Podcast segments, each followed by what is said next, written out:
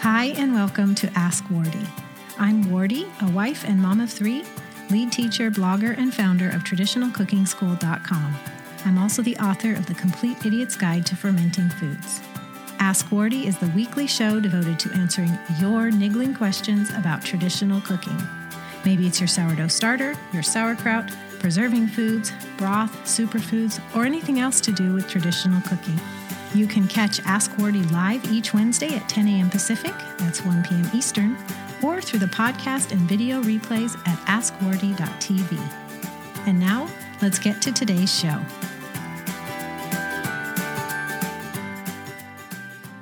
Rather than making everything in your traditional cooking lifestyle, you might want to purchase a few things ready to go that will make your life easier but that are still quality, right? An example would be sprouted grains. You could get them in bulk, which would just save you money. You wouldn't have the extra time added to sprout and dehydrate them yourself, and they would be on hand to make instantly yummy sprouted baked goods like these sprouted graham crackers, or other cookies or muffins. However, how long do sprouted grains last? And are you sacrificing any quality by ordering them or buying them in bulk from another company and then storing them yourself rather than making them as you need them? This question came in from Tara, and I'm answering it on today's Ask Wardee. You can get all the links the transcript, the recordings, and more at askwardee.tv. Look for episode 136, so be sure to bookmark or share or save this episode there.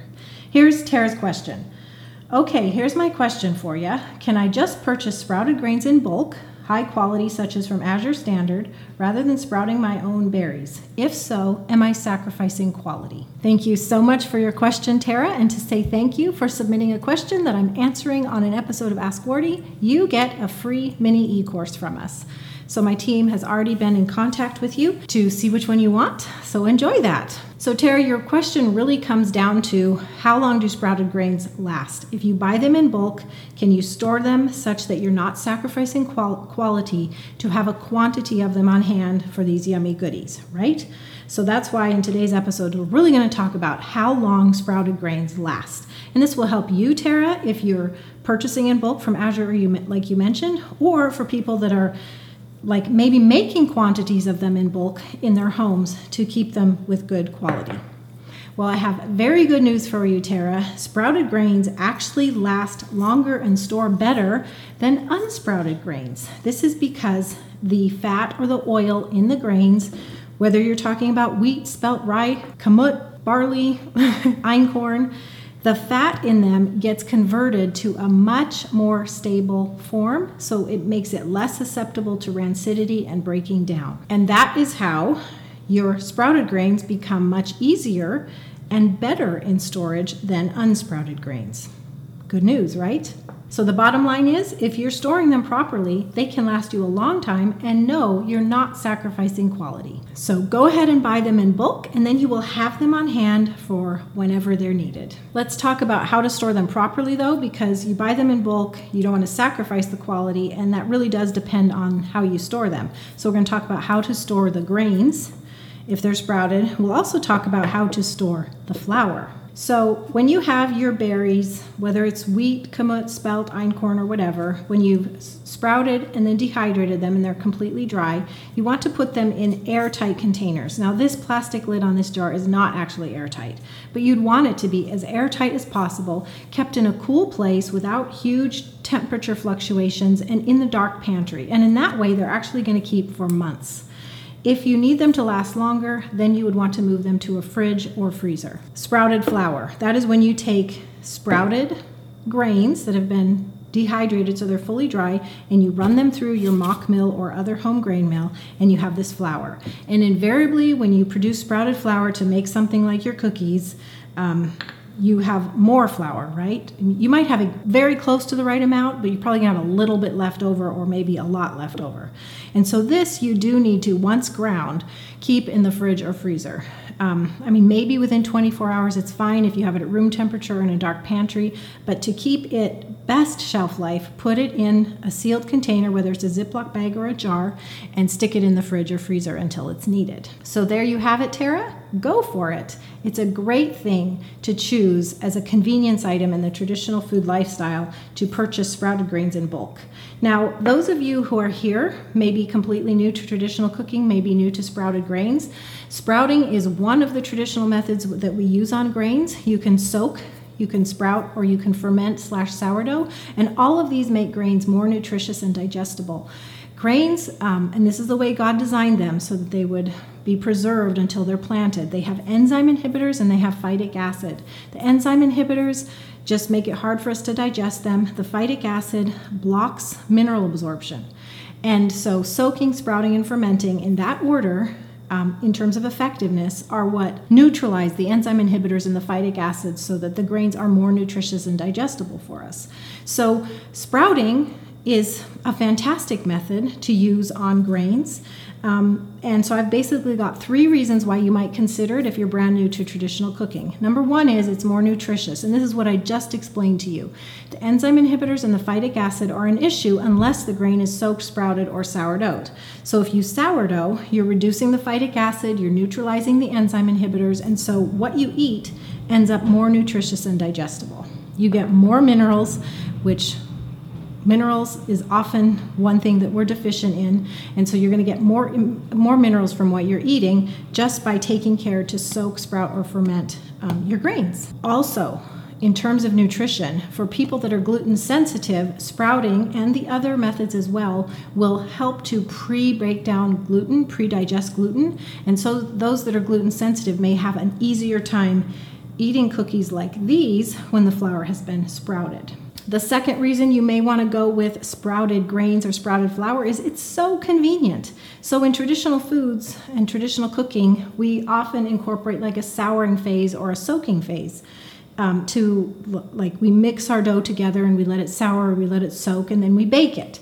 Well, when you have sprouted berries that you grind on demand into sprouted flour, the, the sprouting process has already made the grain more digestible and nutritious. So that means you can take this flour and you can make cookies on the spot. You can make muffins on the spot. And so there's really no waiting from flour to you know finished result other than your mixing and baking time you don't have an overnight soak or an overnight sour so it can be very convenient and that's really you know that's really enticing for those of us who are busy. We want to be able to use traditional methods. So if we have sprouted flour, we just can make, you know, make that treat and then give it to the kids or it's, you know, ready for company. And number three might surprise you, but it's the taste. So the process of sprouting a berry takes kind of a hearty, dense taste and it makes it lighter and fresher. Because really, the process of sprouting is taking that seed that's all bound up with complex carbohydrates and it's sort of being transformed into a young plant, like a vegetable. And it's not totally like, you know, you take whole wheat and it turns into wheat grass, but that process begins a bit because the berry sprouts a little tail. And so that process just converts the flavor a little bit from dense and heavy to lighter and fresher. And so then you can have like really light or baked goods, even when they're made with whole grains, simply because of the sprouting process. And I do want to say though that um, because the sprouting process does start to break down that berry, predigest the gluten and stuff, you might end up with more crumbly results. But look at these graham crackers; they're holding together very well, and they're actually not super crumbly. It's just that depending on what you make, you might end up with more crumbly. Mmm. My daughter Hania made these, and I asked her to bring three today so that I could show them off and have an example here of where you might use sprouted flour. So Tara's asking about, you know, can she buy in bulk? Is she sacrificing any quality? No, you're not. Still doesn't mean you might not want to make it yourself, Tara or anybody else. You can make sprouted grains in bulk or you can make small batches. It's a very wonderful process that doesn't take a lot of time or effort, um, you're just facilitating the grain through the stages. So if you're home anyway, you could be, you know, dehydrating and you're working on other things while they're drying out. Or while they're sprouting, you're working on other things because they're just on the counter sprouting. It is not hard. We do have instructions for you in two of our e courses. our fundamentals e-course and our einkorn baking e-course. Uh, you'll see a link at askwardee.tv 136 to check out those courses that you can purchase um, a la carte or on their own. Or if you're a premium member of Traditional Cooking School, you have access to all our courses for a low monthly fee, and we even um, invite you to try a 30 day free trial. And you'll find a link to do that trial at askwardee.tv, episode 136. If you do have sprouted grains, whether you purchase or whether you make them yourself, you do need a mill to grind them into flour to make these great cookies and other things. And I recommend the Mockmill. For limited time, you can get 5% off when you use my link, tradcookschool.com slash mockmill, M-O-C-K-M-I-L-L, all one word. Um, it's a fantastic family stone grain mill. It's beautiful, fits under the countertop. Um, you can mill what you need on demand. It works beautifully to make really fine flour. Um, it's developed by Wolfgang Mock, who has been making stone grain mills for a lot of years and has come up with this as an affordable option finally for the home baker. So check it out, tradcookschool.com slash mockmill, and you can save 5% for a limited time. In addition, for a limited time, I'm offering our einkorn baking and sourdough A to Z mini e-courses for free when you purchase the Mockmill with one of my links. Just go to tradcookschool.com slash mill bonus. Mill bonus is all one word to claim those bonuses after you purchase the Mockmill with one of my links. My bonuses have a value of $128, but you will get them for free.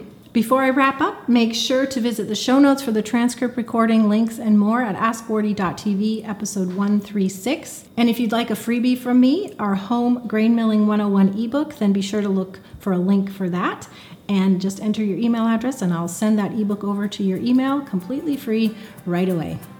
Thanks for being here, everyone. God bless you. Bye bye. Thanks so much for joining me today. Here's what to do next. Ask Wardee wouldn't be possible without your questions, so please keep them coming. If you're on Twitter, tweet me at TradCookSchool with your question and use the hashtag AskWardee. Or send an email to wardee at askwardee.tv. To get the show notes, links mentioned, video replay, or even to catch up on past episodes of Ask Wardee, go to askwardee.tv.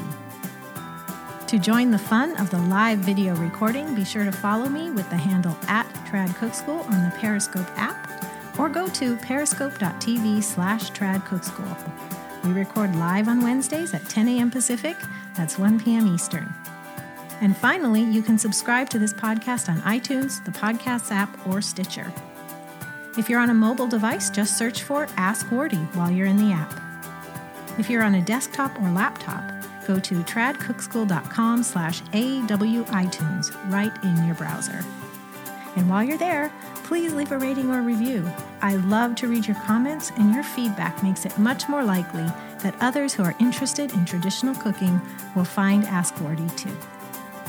Thanks so much, God bless you, and I'll see you next week.